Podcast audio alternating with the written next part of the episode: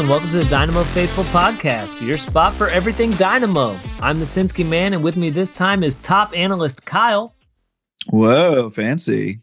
and our favorite theologian, Scroggins. Oh, I'm a theologian. That's great. We're diving deep into our first playoff match against RSL, talking league news, and previewing the second and potentially last playoff match against RSL. Hector's resurgence this season makes me think of Gandalf's surprise return to the Fellowship when he says, I come back to you now at the turn of the tide. And the tide has turned for our club. 2 1 victory at home in the Wait, wait, playoffs. wait, wait, wait, wait, wait, wait, wait. Are you doing that because Hector has bleached his hair white? And so it's Hector the White now? Like, is that what's Hector the going on? White. He was he was Hector the Gray. sorry to sorry to throw you off your game there, but I have to know. That was like, a that. was a great Ian McKellen there. S- Yeah. Sinski, I gotta appreciate that. There were a lot of layers built in there. Yeah. Kyle, give us your reaction because we already got Scroggins on Dyna Bros. you did indeed. Yes, for the faithful out there, if you've not listened to Dynabros, by the time this comes out, you'll be like 72 hours removed from a fantastic Dynabros with Scroggins and Jake from Dynamo Faithful. So go listen to that, then come back and pick up from right now. Fantastic game. 2 1 win at Hope. A win in the playoffs. Come on, guys. Let's Yeah. just like, Yeah. let's just celebrate that for a little. It's been so long. It's I I didn't have children the last time that the Dynamo won a game in the playoffs. and that feels like a lifetime ago because children suck the life out of you and here I am now watching my team with my with my children, with my boys. When guys, when when Bassi scored the goal, my sons both kind of lost their minds because I lost my mind Yeah. and they just like followed suit. This is what kids do.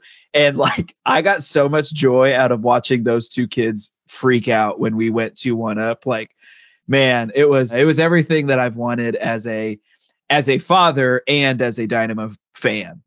So such a good game. Sinski, you nailed it. HH is just the leader that we didn't deserve, but the one that we needed.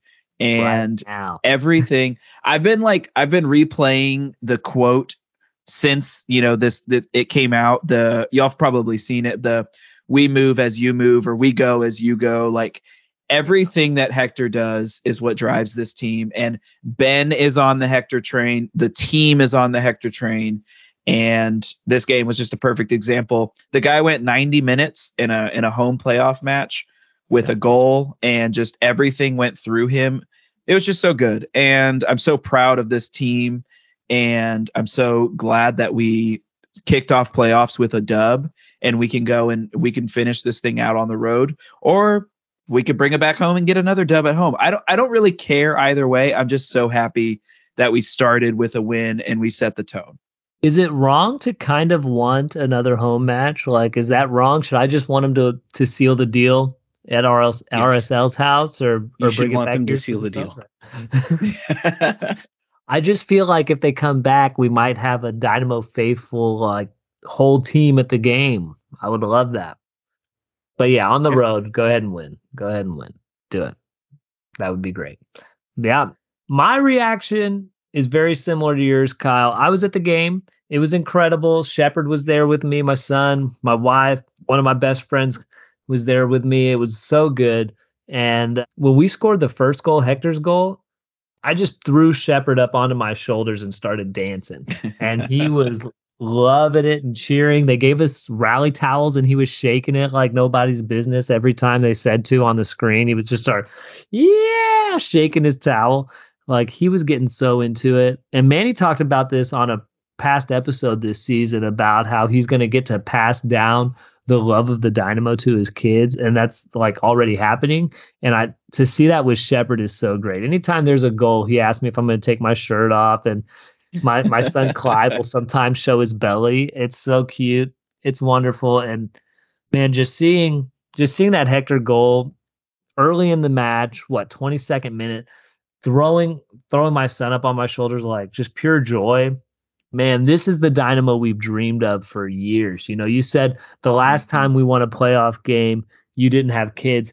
I wasn't even really a fan the last time this team won a, a playoff game. And ever since I've been a fan, it's been kind of a drudgery and despair and disappointment. So for this to to happen, it's like payday, you know. I I don't have those past glories on my heart. You know, I do vaguely remember the championship games. I was young and watched them, but I wasn't really a soccer fan when they were on. And so this is like the big dynamo team for me. And I know for some fans, Scroggins, Kyle, both of y'all, that might be like almost blasphemous to be like, this is my all time dynamo team, you know, but that's how it feels right now.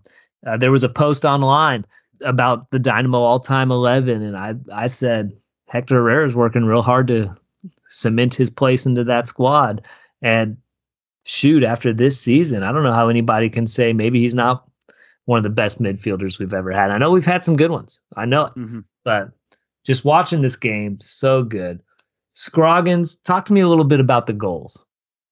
Yeah, man, there was there were some great goals in this game, man. Like Hector's goal was was very much a team goal that I didn't think that Coco had that in his locker, you know, to to head a ball down almost like a target forward. You know, it was kind of chipped out to the to the right to where he was, and he just posted up on that center back and and used his massive hair to box the guy out. and then headed it right back. Hector controls it and then just slots it right home. It was it, it was great goal. In the 20th minute, it was I that felt like this is going to sound weird, but that felt like the perfect time to score because the way RSL was playing at the time was like everybody. It felt like the whole team was in the box. You know what I mean? And in I think if we had gone any longer, we would have started to get frustrated and in like we play with so much passion. Like Ben's talked about it. He wants us to play right on that edge. And I think yeah. if we had gotten frustrated, we would have come unraveled. So it was like the perfect time and then I just got to respect, like, I, I have to respect RSL's goal right at the half.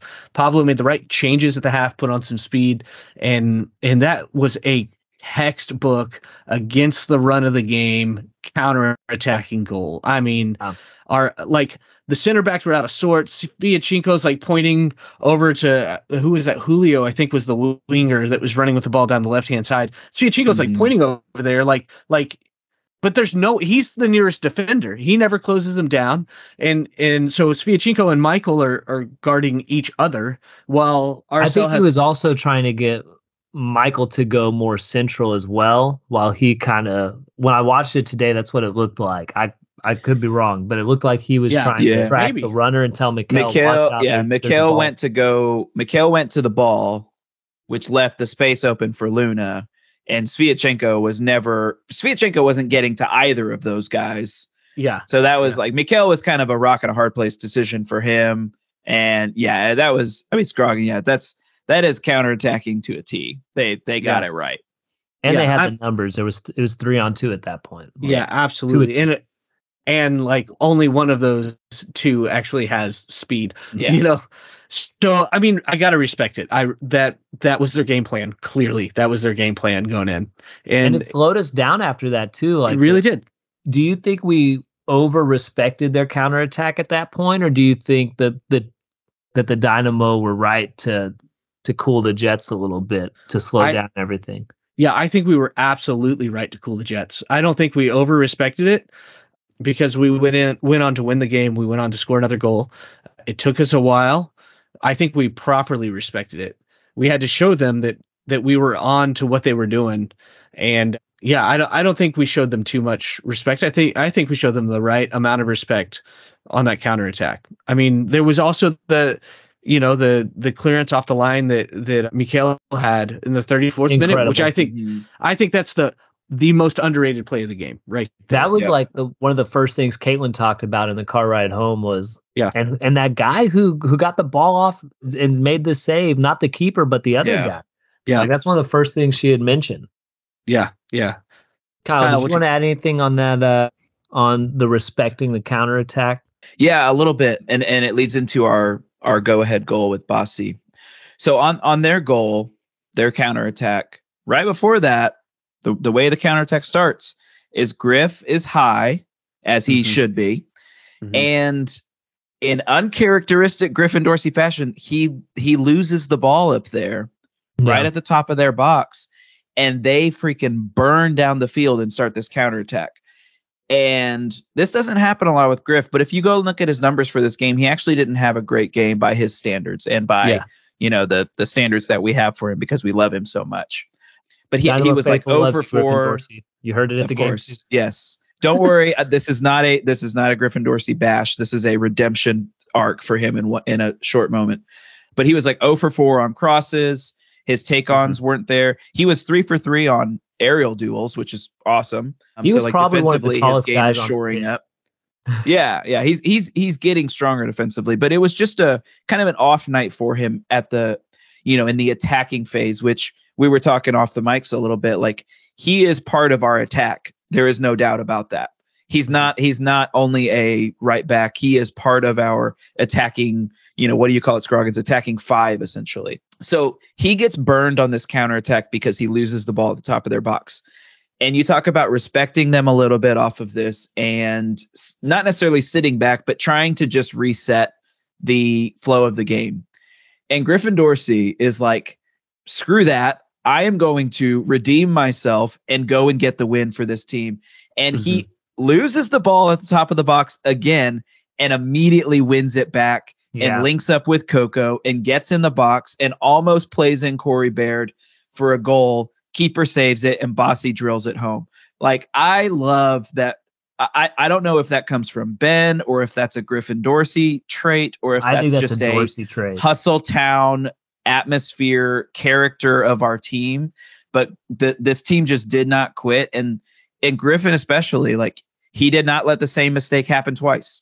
And he went and got the mm-hmm. ball and he he set the goal up and he got it going. And i just i love that I love that we responded in that way. we didn't same. let their their we didn't let their goal set the tone for the rest of the game. We were going to get this win. And Sinski, you were talking like you never felt like we were losing this game Yeah. you you always felt like that goal was coming and Yeah. and i felt the same way even watching at home i always felt like that goal was coming Gr- corey baird hits the post artur hits the crossbar like we had the chances and mm-hmm. i'm so glad that we got the goal and we and we got the three points because it was it was hugely important Yeah, we just even when they scored their goal, I knew we were going to be the ones to break the draw to to to get the next goal. Like it was Mhm. obvious. There was maybe a 10 or 15 minute period of time where we didn't look like we were dominating. But literally the entire rest of the game, it felt like an absolute domination. And once the guys said, "Okay, we've we've shown them that the counterattack's not going to happen again," and they started pushing the gas a little bit, you knew a goal was going to come, whether it might come from the left, with because Hector was playing some really beautiful passes out to Quinones, and I'm sure Bassi was too. Or if it came out the right from Griff or right down the middle, if Baird was going to like get his Baird goal, but you knew it was going to come. And it's just such a breath of fresh air because for the last, I don't know how many years, we're the team that gives up the late goal. We're Yeah. the team that falls off in the later Yeah. stages. And when they said seven minutes, I didn't think, man, that RSL is going to get back in this. I thought, well, we might get another one, you know, and that's never been the case. And we did.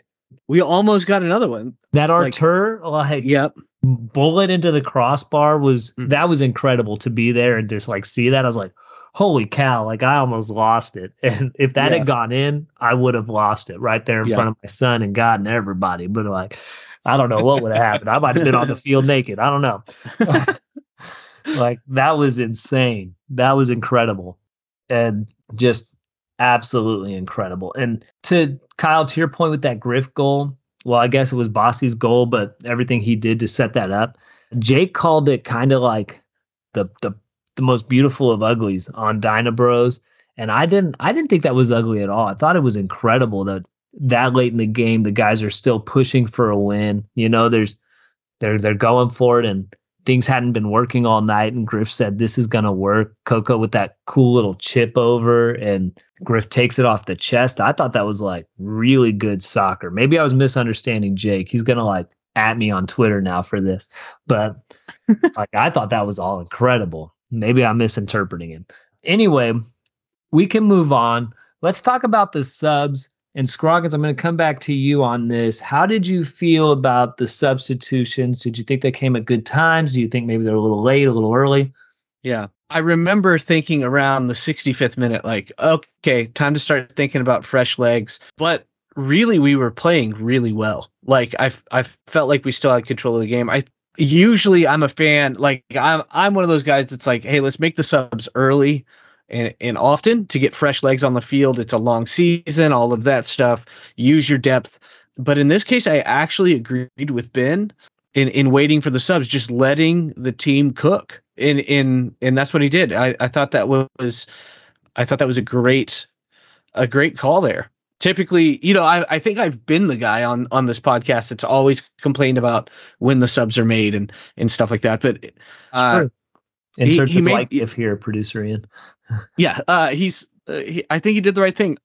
Of course, when when when it was one one, we're we're searching for that winner. I think Thor was was about to come on when Bassi mm-hmm. scored, and I was all for it. You know, we all love to see a Thor thunder strike, and if there's Absolutely. anybody in the box when it's jammed up and scrappy, uh, Thor's the guy you want in there. You know, he's either gonna like say something to somebody and they're gonna hit him and we get a PK out of it, or he's gonna score a goal, right? And and the dude just pulls the trigger. So I was I thought that was a good sub, and then I also thought it was really really smart. As much as it hurt to not see Thor get the minutes I think he deserves, I thought it was smart to not make that sub happen, to undo that and and put on the people he put on. He he brought on Brad Smith for Nelson. Yeah. Just providing more defensive solidity while also not sacrificing too much offensive attack on that left side. Um, and keeping he, some speed on the field. Absolutely. And then keeping and then swapping out Caicedo for for Bassi is like that's pretty much our standard tactic. I mean, these were the standard subs for when we have a win, you know, and yeah. Came on for Baird because Aliyu has more speed and, and, and better range than than Thor does. And so Aliyu was brought yeah. on in stoppage time just to harass that back line and make things difficult. Yeah. So brought on the right people to make sure we couldn't be played through easily. So honestly, I did real uh, real coach of the year moves from Ben Olsen there. I agree, man. yeah, yeah, that's tactical. Some high IQ coaching. honestly, I was hoping for an Aliyu sub earlier on. I didn't even notice that Thor was gonna come on, but I would I would have loved that. But around the 70th ish, I was kind of like, and I could be wrong. I haven't like poured over the stats, but I just felt like Baird was a little bit absent in this game. He wasn't as active, or not that he was had a bad game. I just didn't like see what he was really adding this game. So I would have liked to have seen Aliyu come in a little earlier. Scroggins, go ahead. Yeah, I, I actually felt the same about about all of our attackers at, at, one point. You know, Griff had a quiet night. Nelson, I don't think shined in this one. Baird, you know, Bassi Bassi outside of his goal, like didn't have too many standout moments. It looked like some of our like final pass, especially when we they do the like quick one two stuff that they love to do. That final one was a little bit off with everybody. Yeah. And I, I I really do want to chalk that up to RSL. Like I I I think they deserve like to be acknowledged in like how organized they were on the defensive side of the ball.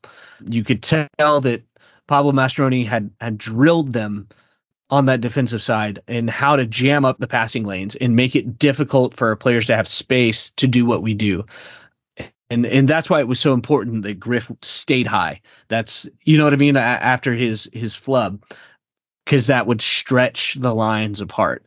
But but yeah, I I think like that the the like not great game from Baird, the not you know the less than stellar game from Nelson, stuff like that is more because of the opponent than necessarily them having an off night. Okay. Kyle, you got anything to add to that? Do you think maybe Ben made any tactical changes? Maybe not necessarily subs, but tactical changes to get that winner there? You know, I don't I don't know if you would consider this a tactical change. You you you could, so I'm going to. I'm going to stretch it a little bit, but I think by him not making subs, he made a tactical change to trust the guys on the field to go and get the job done. Okay and not switch things up, you know, not bring Caicedo on and sit back a little more defensively as early as he could have for sure. Not bring on Aliyu as early and trust Corey Baird to be involved. I think Corey Baird had a quiet night because when Corey Baird doesn't score, he, he appears to drop off the radar a little bit. But uh, his holdup play was still decent. He was involved in the goal for Bassi. He, you know, he was right there pressuring the keeper. Could have could have very easily had a, had a chance. Hit the post with a really nice move up top. Um, us a free kick that yeah. So I think, Right yeah, yeah, like 19 yards out. Yeah. So I think Ben holding on to the subs just a little longer and, and relying on those guys to keep keep their chemistry going and playing was was probably the move that he was, you know, that he had to make on the fly, which uh, I think was impressive. Well, with all that, who do y'all think is Ben's bestie of the week? That's right. We're moving into our sponsorable segment, and we will start with the theologian Scroggins. Who's Ben's bestie of the week? I, you know, I want to give a shout out to Micael because just because he had that clearance off the line, he did have that bad back pass that led to almost led to the ending of Steve Clark's career uh, with that horrific Oof. tackle. And and because of that bad back pass, I can't give it to him. But I I, I don't think I think Micael deserves a shot. He's not Ben's bestie, but he's definitely like sitting at Ben's lunch table. You know what I mean? Like so I, I think in this game th- I mean you look at we had 690 passes versus their 279. That's ridiculous. and we all know the reason why. And it's HH. So I, I think I have to give it to Ache Ache in this game. He he was the metronome. He was the pace setter. You know, he he did it. He he was everything that we have hoped that he would be. So I, I got to give it to HH here. What about you, Kyle? Uh, and good pick, Scroggins. I think Mm-hmm. I think that's always a, a great choice. Yeah, I mean, you obviously can't go wrong with HH. I think he got player of the match. Yeah, hustle. He's he is a yeah he is a perpetual Ben's bestie for sure. I think that I want to give it to Artur though, Oh, um, yeah, who yeah. is also who is also a always a likely candidate for Ben's bestie. The guy is just so good. the way and- he picks the ball off of opponents is Oh, just it's it's, incredible. It's so good. It's so smooth. Everything he does is smooth. Mhm. Like Yeah. the guy could release an R and B record, and I would, I, I, it would be probably top ten Billboard. You know, it would be so good.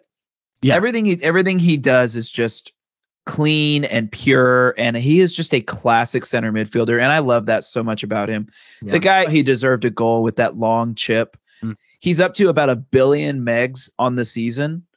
And this one, mind you, was a no look, like little sideways meg. Oh my gosh, it was so good. I was just Go back and for watch the Jake, game, for guys. Jake in the text to You'll just love. yeah. Yeah, it, it was just a great uh, performance from him and another like just very solid run of the mill performance from Artur in the center midfield. And he is we I think we've talked about this before. I'm sure we have because we we don't ever stop talking about how good Artur is, but I think his presence in the team this season is a huge huge reason why HH is playing as well as he is. Yeah. Like Yeah. he HH doesn't have to rely on Matias Vera to cover the midfield for him. He's got freaking Artur. So HH Yeah. can do whatever he wants to do. And HH does everything well. He also does tracking back. He also does delivery. He also does passing. He'll go But out wide. He'll get it. he him. can but he can forward. push up and know that Artur is there to cover, you know? Yeah. And uh, and Artur can do the same because he knows that Micael can cover as much ground as he wants to. Like we just we just we're just so good. Like guys, I can't get over it, you know? Just a Yeah. shout out to Matias Vera. I think he would do really, really well in this system. I really do. I, especially when he Boo. would have to be a center back for two thirds of the game. I think, I think get out of here. I think Vera would be a great bench option for us. I I mean I'll, I'll give you yeah, I don't think he's better than Artur. I'm not saying that. Uh, He's not better than Artur, Hector, Coco. He's not better than Caicedo, who Mm. is our bench option. I wonder. I, think so. wonder. I think that's accurate, Kyle. I think you're right. I see. I d- that's where we might disagree. I think Matias Matias Vera, if he was coming off the bench, I think he'd get a lot of minutes. I don't know. Ugh. I don't know. I don't know. we'll, I don't know. We'll never know because I don't think he's coming back. I don't think. I think we're going to move, on from. Yeah, I think he posted a, a But- picture in an Austin shirt one time. So there's there's no way that they're letting Dude. him back in. I forgot about that. Is that Oh, now I'm I take back again. everything I maybe said. that's why. Maybe that's why I'm I'm There's so no anti. Matias Vera. That was probably so Manny's bad. favorite player on our team. yeah, that's probably why Manny Manny can't stop talking about him. All right, so Um, y'all had some great picks for Ben's bestie. Hector and Artur, always wonderful shouts. But there was a player out there you guys didn't even see. Maybe you did on your TVs. Ben's bestie was the rally towel. It made the stadium look so wild when we were shaking our towels. Now I get why Pittsburgh does that, the Steelers. The rally towels are where it's at. It like. It, it makes the stadium look massive, full, crazy. It was awesome. That was so fun to wave the towel. I'm giving I love that. I love that. also, literally, I think you could pick anybody. It was so good. Maybe not anybody, but I think the we played so solidly yesterday. It was wild. Yeah. Yeah. And our, our I think uh, RSL kind of led us, you know, with all the possession and stuff, but we played so solidly. And with that, we can move on to league news. We could talk about the Sporting Kansas City game against St. Louis because that one's a little Oof. bit of a doozy. Kyle, what's going on there? Yes. Sporting Kansas City, Scroggins, you always talk about getting hot at the right time. They figured it out at the right time. Yeah, they did. And that was that was always our thing, but they have really capitalized. Sporting Kansas City went to St. Louis, who won the Western Conference and were tipped to run this thing all the way through. And SKC beat them 4-1 at home in the first first round or I At guess St. first Louis's of home. three at St. Louis's home. Like this is this was certainly unheard of. Nobody had that on their bingo card.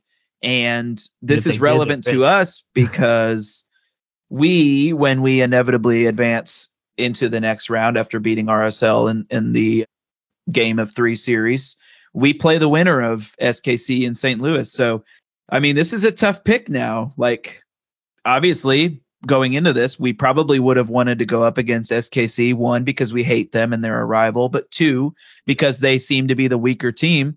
But they just went to the best team in the West's home and made them look like the worst team in the West. So it's hard to say who you want to, you know, scrape out of this thing. But I, I would love them to go into a three game series so that they get a little more tired.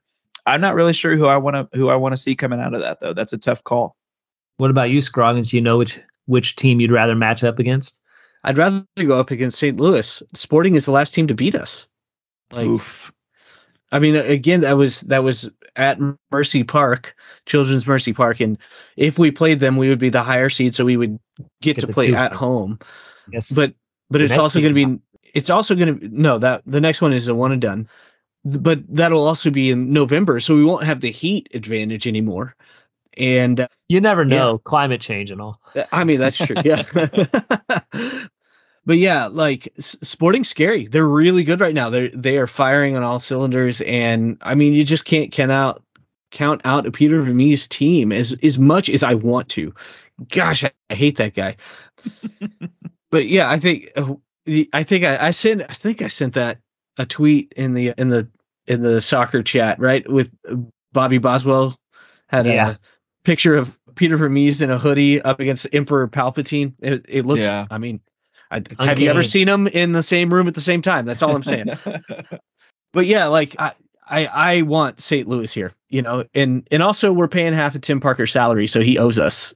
That's fair. I want Sporting Kansas City. I love rivalry matches, and so I would love to have a playoff game where we kick them out of the playoffs in a great rivalry match, redeem that loss. I think that would be awesome. But I'll take whoever looks worse. But I guess that's just not the way it works because whoever looks worse is probably going home. So I think this playoff series is so weird. The format blows my mind. Scroggins, talk to me about the Frisco match that literally just ended during this podcast. They lost. That's all I can say. I, I know nothing else. Love to hear. Didn't even watch the game. Haven't read anything. Yeah, there you go. They they traveled a long, long way to get slapped around, and uh, and may that ever be so. Amen and amen. Okay. Does that loss matter with this playoff format?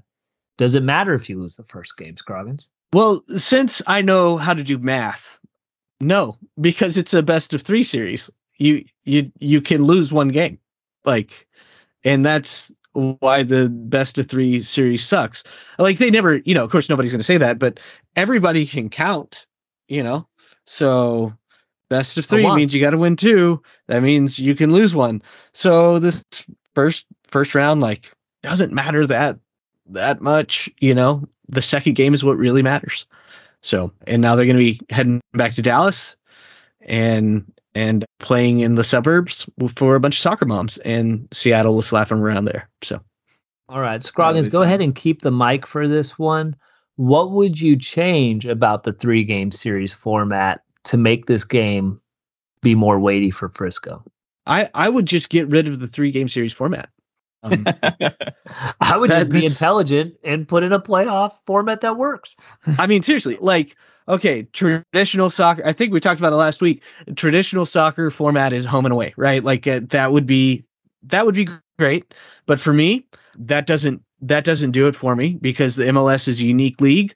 We have league play, and then we have a tournament to decide our champion. So I want the league play to matter, right? So let's do a one and done series higher seed, you know, the the higher in the table is the highest seed. They get the home game, one and done. There it is. I, th- that's what this this format should be. But Apple's got to make their scratch, and and so we're gonna have this bloated schedule. Money grabbers. Yep. All right, Kyle. I hear you. Jump in. What would you do? How would you change up the three game series format? I'm on board with Scroggins here, but if we live in the world where there's going to be three games, all I, I just make it shorter. We we played on the what the 29th we don't play again until the 6th and then if there's a third game it's the 11th of november. We should not be dragging out these three games across three weeks. It is yeah, unreal. because we're gonna win the game on the 6th obviously. And then i think we might have like a two week break until we play again because i think there's an international break in there somewhere. So like Ugh. it's it's way too much rest or opportunity for players to get a little sluggish during like the most important part of the season. So yeah. make it shorter, cram these few games in, and then get the next round going. I agree. I think it's going to be really funny next year when they announce a week or two before playoffs start the new playoff format for next season because I, I can almost guarantee there will be one, and, and it'll be last best minute. Best of seven. Best yeah, of seven, all played in one week. Yeah. A seven game series just should not exist. And I might lose a lot of fans for saying that. I don't care. NBA, MLB, whatever. It does not take seven games to figure out which team's better. Best of five at most. And even that's too much. I'm a one and done guy for playoffs. I'm a one and done. Anyway, let's move on. A bone that we have been really deciding to chew on, and I'm all for it, is the MLS like best of nominations MVP, keeper, and coach. All right. Jake mentioned this on Dyna Bros. You guys really went into it, and wow, I, we all have to give our say. I feel like because mm-hmm. MVP, Luciano Acosta, Dennis Bouanga, whose name I just destroyed. I apologize. No, you got it. You got it. Oh, lucky Good job. The and Thiago Almada. You know, great guys, great players. They've done well. what a season. Hector Herrera, if he's not on this team, we don't make playoffs. We don't make it out of bottom three. And I don't know if that's true with the other three players. You know, since he's since he's a great team, LAFC, they'll they'll buy anybody. You know, they had like 40 Champions League players on their roster last season. Anybody can turn their team around, whoever they decide to give money to. And, you know, Atlanta, whatever, they're not going to do anything. Get rid of that. MLS has got to look at what Houston is doing. I feel like we are the most ignored team in the league. You know, and it's crazy because what we've done this season is incredible. The absolute turnaround. And from top to bottom, there's not a not a player who actually plays that you're like, wow, you haven't improved. They've all improved. And it's because of Hector Herrera, the way that he plays on that pitch. And it's just, it blows my mind that he's not mentioned. It blows my mind. Mm-hmm. How can you not mention a guy who is at the top of every like stat in the MLS. He blew up the assist record for the Dynamo. Just incredible. Just incredible. Everything we do goes through him. And I know we've said that on this pod a hundred times. It's in every article written about the Dynamos, how Hector Herrera play goes through him and he controls what's happening on the field. But not just for our team, the other teams too. Like what he's doing plays such a huge part in every other team's game plan. And it's just it's insane that he doesn't even get a mention. Kyle, back me up here. Of course, I I would never go against you on this. On anything, I, I, I will say uh, on anything ever. I will say like a couple of the guys on this on on the MVP list here, I think are totally deserving. Luciano Costa has 31 goal involvements Insane, yeah. and Thiago Almada at 30. I mean, these guys are that's huge. And you know, that's that's a HH level of a season where your your team goes through you essentially. Like that's that's good. And if that's the criteria for the MVP, then then I think HH should be on here. And I think Dennis Bouanga can be dropped. Yes, he had a 20 goal season with seven assists, 27 goal involvements, but he he's the striker. He's the one that's supposed to be bagging the goals. So yeah. maybe he should have had more, and I would be fine with him being on this list. But you look at a team. Let's let's look at each of these teams. Cincy, I think, was fifth in the West last season, or wherever they play the East. I don't know where they play. So they were fine. They weren't bad. They made playoffs. They were terrible the season before because they were new. But it's not as if like they were cellar dwellers like we were the last several years. LAFC perpetually top of the league area and then Atlanta is always relatively good. They're not like they're not mid-table or lower. They're generally up. So HH comes into our team who is we were 14th and then 13th for the last two seasons. And he makes everything click for these guys and all of the other new pieces to our team and we go from bottom of the table to fourth in the West, 5 points off of the top spot in the Western Conference. Two games we could have had where we didn't concede a late goal. We could have won the Western Conference. Like we were so close, and uh, and HH is a huge part of this. For the for him to not be one of these Massive. top three candidates, it is it is astounding.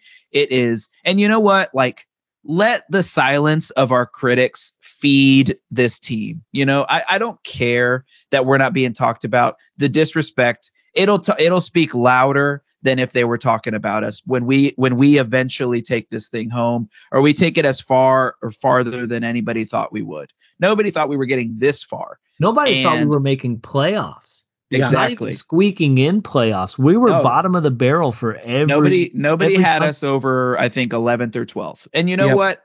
Fine. We'll show we'll we'll show up and do what we have to do. So, but but HH not being one of these top three is is ridiculous. So we can move on to keeper. no, no, no, no. I got something. no, say. we like, can't. You, no, no, absolutely not. Look, I, I, think Kyle made some wonderful points here, and and I really agree with them. Thiago Almada is a World Cup winner. He was on that Argentina squad. Like he is a fantastic player. He's going to make a move to to Europe, but that that is what you expect from Atlanta they spend big. They they go down into South America. They're pulling these Argentinians and Paraguayans and you know like Miguel Almiron, who's having a fantastic year for Newcastle this year, had a fantastic season last season for Newcastle. Comes from Atlanta. Like that's what they do. All right. They but they got the pockets to do it you know, and and they're constantly playing with some of the top premier talent in the league, right? Dennis Bouanga has Carlos Vela feeding him from the wings. See, that's who his provider is. Is like one of the like part of that generational like golden generation that Mexico had, right? That that Hector Herrera is a part of. And like he he is like the one that they're like, oh, if he was in the squad, we would go further. You know, it's it's Carlos Vela, right? Like that's their superstar. He's like their Landon Donovan, the guy that's so good and everybody can see it, but just for some reason doesn't click with the national team, right? Pull out, you know, the but you can make a great argument here for Luciano Acosta. And in and if I'm being as objective as I can, if somebody was like Luciano deserves it, I it's hard for me to disagree. 31 goal actions since he won the supporters shield at the trot. They weren't even cl- like they outpaced everybody. Fantastic year. All the credit to them for sure. And and all the credit to Acosta. But Hector has 21 goal actions in 30 matches played. He is doing fantastic and he is feeding Everybody. he- he's feeding Baird, right? And and he's feeding Nelson and he's feeding Yeah. Dorsey and Coco. These He's making guys, Corey Baird look good. right? These guys He's are feeding good. players that other MLS fans have never heard of. Everybody's yeah. heard of Acosta, Bouanga, Almada. Nobody's heard of Corey Baird. You know, they Mm-hmm. they might remember some rookie of the year thing a long time ago, but they're like, what happened to him? They haven't heard of Dorsey. They haven't, and I love these guys. Yeah. But but these are not like household names in the MLS. Yeah. They're like Luciano's playing with with Brandon Vazquez, the guys that's making that's going to make the jump to Europe, getting called up into the national team. Hector is literally playing with, with MLS journeyman.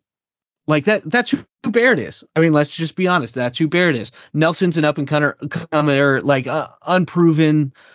You know, like the level of talent that Hector's playing with, I think, is what makes the greatest case for him. That The he level can, of unknowns to me, like right. I think these guys are talented, but they're not anybody who you're like, that guy's going to set the world on fire one day. They're not getting national team call ups. Yeah. You know what I mean? That and for me, that's the thing. Like he has somehow squeezed 21 goals out of that front line. It's astounding to me. From that- and, and in a system with a head coach who thinks defensively, who thinks to like be careful around the goals, you know, and he's still getting these actions. So Yeah. to me, it's just wild. Yeah, that's Let's what talk- I'm sorry. I couldn't I couldn't move on from that. Like I wanted to make that point. You're that's fair. That's fair. I thought you said all you had to say on Dyna Bros, and that's my bad. There's always more to say when it comes There's to always Hector more to say. Yeah, and I should that's right. that. keeper keeper troubles. This one blows my mind. Steve Clark is a 37 year old man with the second most clean sheets in the league, and he has played out of his mind. Kyle, how does he not make the list? Yeah, yeah. This is this one might be more frustrating than the than the MVP one because Steve Clark is Steve Clark's 37. This Roman Celentano kid is like 23, and sure, he's at Cincy. Cincy are great. Everybody loves Cincy because they're so good.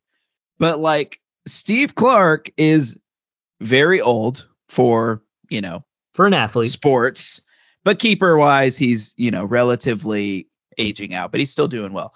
But the man has like absolutely come alive for us and kept us kept us in this thing. Like it is it is crazy how good of a season he's had and stayed relatively healthy and just been such a rock at the back there with our with our ever steady defensive presence.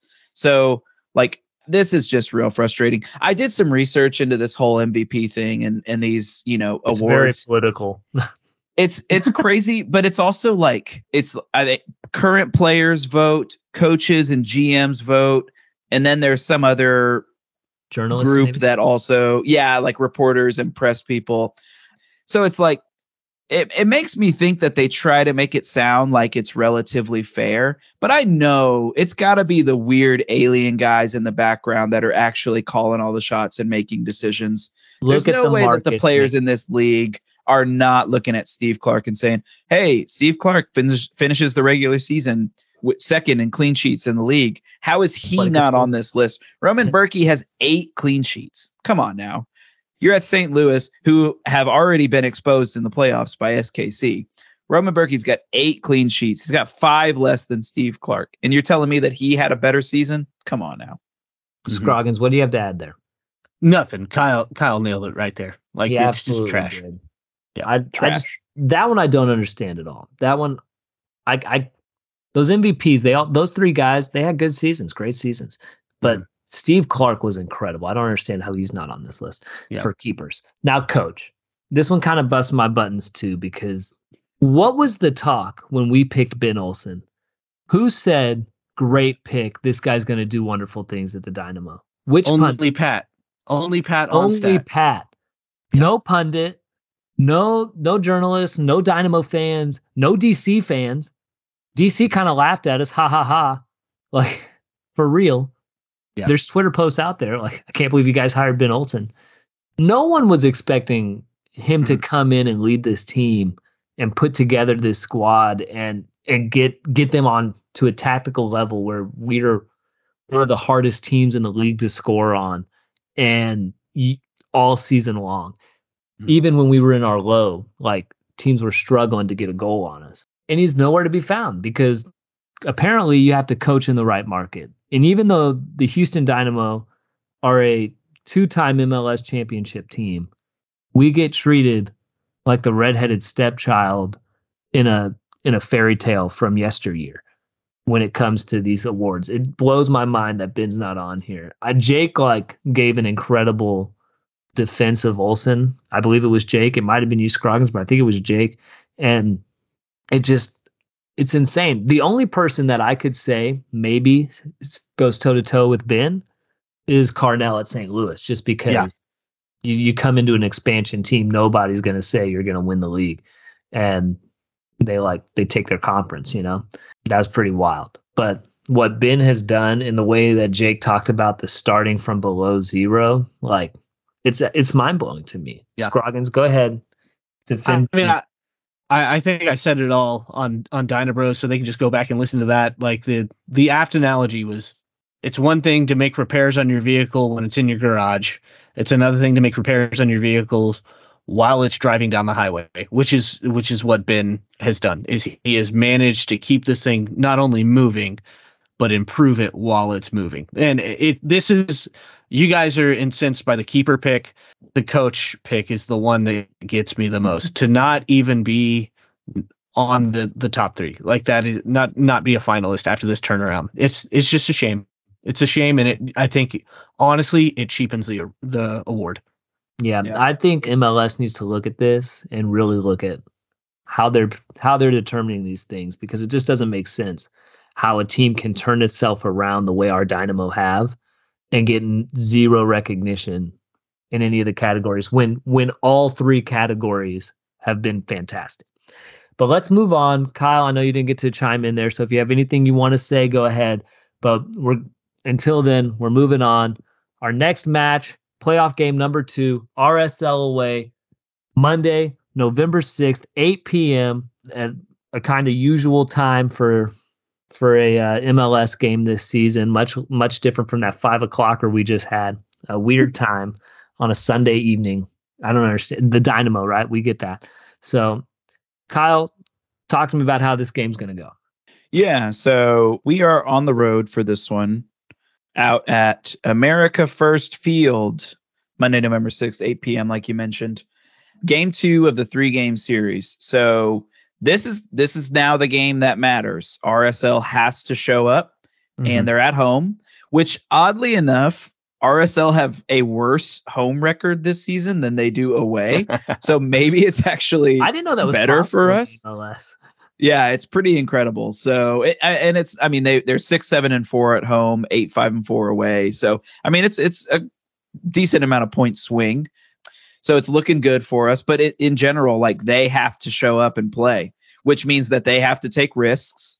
They have to, you know, get out and try and push, which allows us to be the ones to sit and and go for the counter and see if we can let some pace get out there and run. Look at look at what Nelson can do. See if Mhm. Bassi can cheat and play a little bit higher. So every every opportunity is for us here. I'm really looking forward to seeing hopefully the same group of guys go out there, the same 11. I don't Mhm. really want to see any rotation. We've got a week off. Let's get rested. Let's get out there and get ready. And I think that the same group of guys should go and and take what's theirs. All right. I love that. I love hearing that. Scroggins, do you want to see any lineup changes or do you think Ben will have a plan for this one that's going to be a little different than what we did last time? Do you think we'll sit back? Do you think something like that will happen? I, I i think you will see more of the same Okay. asher talked about on on his interview with with glenn davis a couple weeks back play how we play a three box three and i think we'll just see Artur cheating over to the right a little bit more in his defensive position to help cover for Griff, who's gonna who's gonna push forward and be a part of that attacking three at the top of our box there. And so I, I don't think we're going to change anything. Like we're going to control the ball. We're going to hold the ball. Our midfield's going to dominate and, and everything will build off of that. And I think that's what we'll see. All right. you talk. Sorry, since go. You no, go ahead. Go ahead. you ahead. talked about that second half sub that they made in the first game where they brought on Anderson Julio and Carlos Gomez and mm-hmm. changed up their pace a lot. Do you think that they start with those guys in this game or do they bring them off the bench again? I think that they do start. I, I think it'd be stupid not to start with them. We're going to be at elevation. If I remember correctly, this field is somewhere around 10,000 foot. So it's it's at elevation. Our guys are going to have to acclimate. I hope they're leaving like now to go and acclimate to the climate, you know? But I what I am excited about is that they will have to, like Kyle said, they'll have to push. They'll have to come forward. That's going to open up space. Nelson will have more room to take people on, and that's what he's really good at. And then Griff shines when a ball's played into space for him to run onto, yeah. and we will finally have that down the right hand Oh, side. yeah. And and that is going to open up our attack, just like we've seen all season long, or at least since League's Cup, rather. Since the League's Cup, yeah, this, this final third of the season. The only Scroggins? season that mattered. What's your prediction for this matchup? I, I- I think honestly, I think we're going to see a three-one victory for Houston Dynamo, and so we, I won't get that that second home game like I was hoping for. I wasn't able to make the six-hour drive into town for this one, but I, I think we're going to see a three-one victory. We, for whatever reason, we just have RSL's number this whole year, and and I don't think that's going to change. All right. Kyle, what about you? What do you think? Yeah, we do have RSL's number. I think I think we're gonna stick to the two one from this uh, from this first leg. I think that we're gonna survive an early scare and bounce back with with two quick fire goals and take the dub and put this thing out of its misery and get plenty of rest, which may or may not be good. I'm I'm not too sure. Yeah. I I also think we we finish it right there. 2-0 is how I predicted happening. Scroggins is right. We've had their number all season, and I don't see that changing either. So that's how it's going to go. Victory in Salt Lake, and we don't get to have a Dynamo faithful reunion at the stadium. Oh well, what can you do but push on and keep going to the playoffs? Love it. All right, time for the favorite part of this podcast. It's our fun wrap up. We've got a good one today. All right. Famously, famously, the fans created the supporter shield and the wooden spoon. Guys, what awards would you create and who would you give them to? I'm going to start with you, Kyle, because you're everybody's favorite. Oh, I appreciate that. Fan Wow. favorite. Yeah, I, I can hear that. Fa- Like I'm right here. I love you, Chris. So no, Scroggins is muted. He doesn't get to hear this part. I muted him. I think that's how muting works. I yeah, we we we're talking about awards because obviously all of our team was was snubbed in the awards categories. So we're gonna make up our own. And I am going to give an award to one of our own. And the award that I've created is the Scott Sterling Blocks with the Face Award, which goes to fan favorite Ethan Bartlow. The man had less minutes this season, but the minutes that he did get, he put his face and body on the line and he blocked so many chances, mostly with his face. So, Scott Sterling as performances from Ethan Bartlow. We're big fans and we are proud to present this award to you. Beautiful, wonderful. Producer Ian, insert applause at the reception of these awards, please. Scroggins, I'm moving to you. You're our favorite theologian, and you know it's true. What award did you come up with, and who gets it? Yeah, I like to keep up with current events, and right now there's there's this big trial. This guy named Sam Bankman Fried is being charged with billions of dollars in wire fraud dealing with his crypto trading Yeah. company FTX.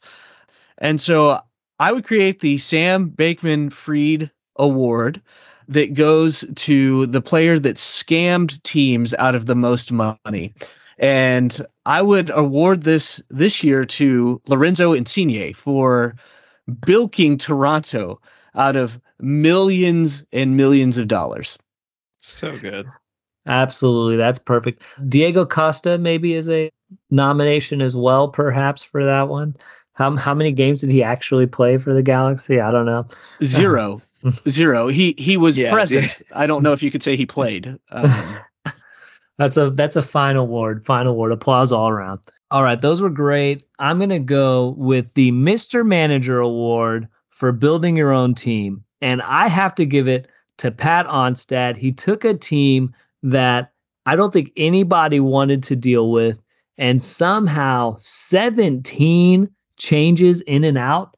You know, the Dynamo look totally different this season than they looked last season. Scroggins, you said on our Dyna Bros pod that it was like fixing the car while it's on the road, you know, and I don't know. I think he bought a whole new car but never stopped moving, you know, kind of like in speed, somehow drove through the dealership, jumped into another car, brought with him what he needed, kicked other things out, and somehow got us into playoffs and not just into playoffs, but in my opinion, I think we're the best team in the West. I think we're the team everyone's going to have the hardest trouble with.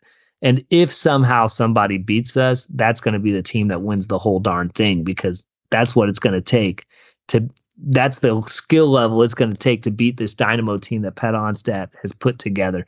And just cannot sing his praises enough. What a season for our Dynamo and for our uh, command center mission control. You got to love our front office, back office, whatever you want to call it. And with that, we are all wrapped up. The tide is washed out. Thank you all for listening. We love you. Rate and review us wherever you're listening. And remember, stay faithful. Thank you for listening to the Dynamo Faithful podcast. We are Chris Sinski, Manny Farcier, Krystopher Scroggins, Jake Barry, Kyle McGuire, Emmett Rumfield, and James Franklin. Dynamo Faithful is produced by Ian Gregory Graff with marketing and design from Zach Bellot. Dynabot is powered by predictions from 538 Club Soccer Predictions. Learn more at 538.com. Music provided by Alex Grohl on Pixabay. Follow us on Twitter and Instagram at dynamo underscore faithful and send your questions to dynamofaithfulpod at gmail.com. Thanks for listening and stay faithful.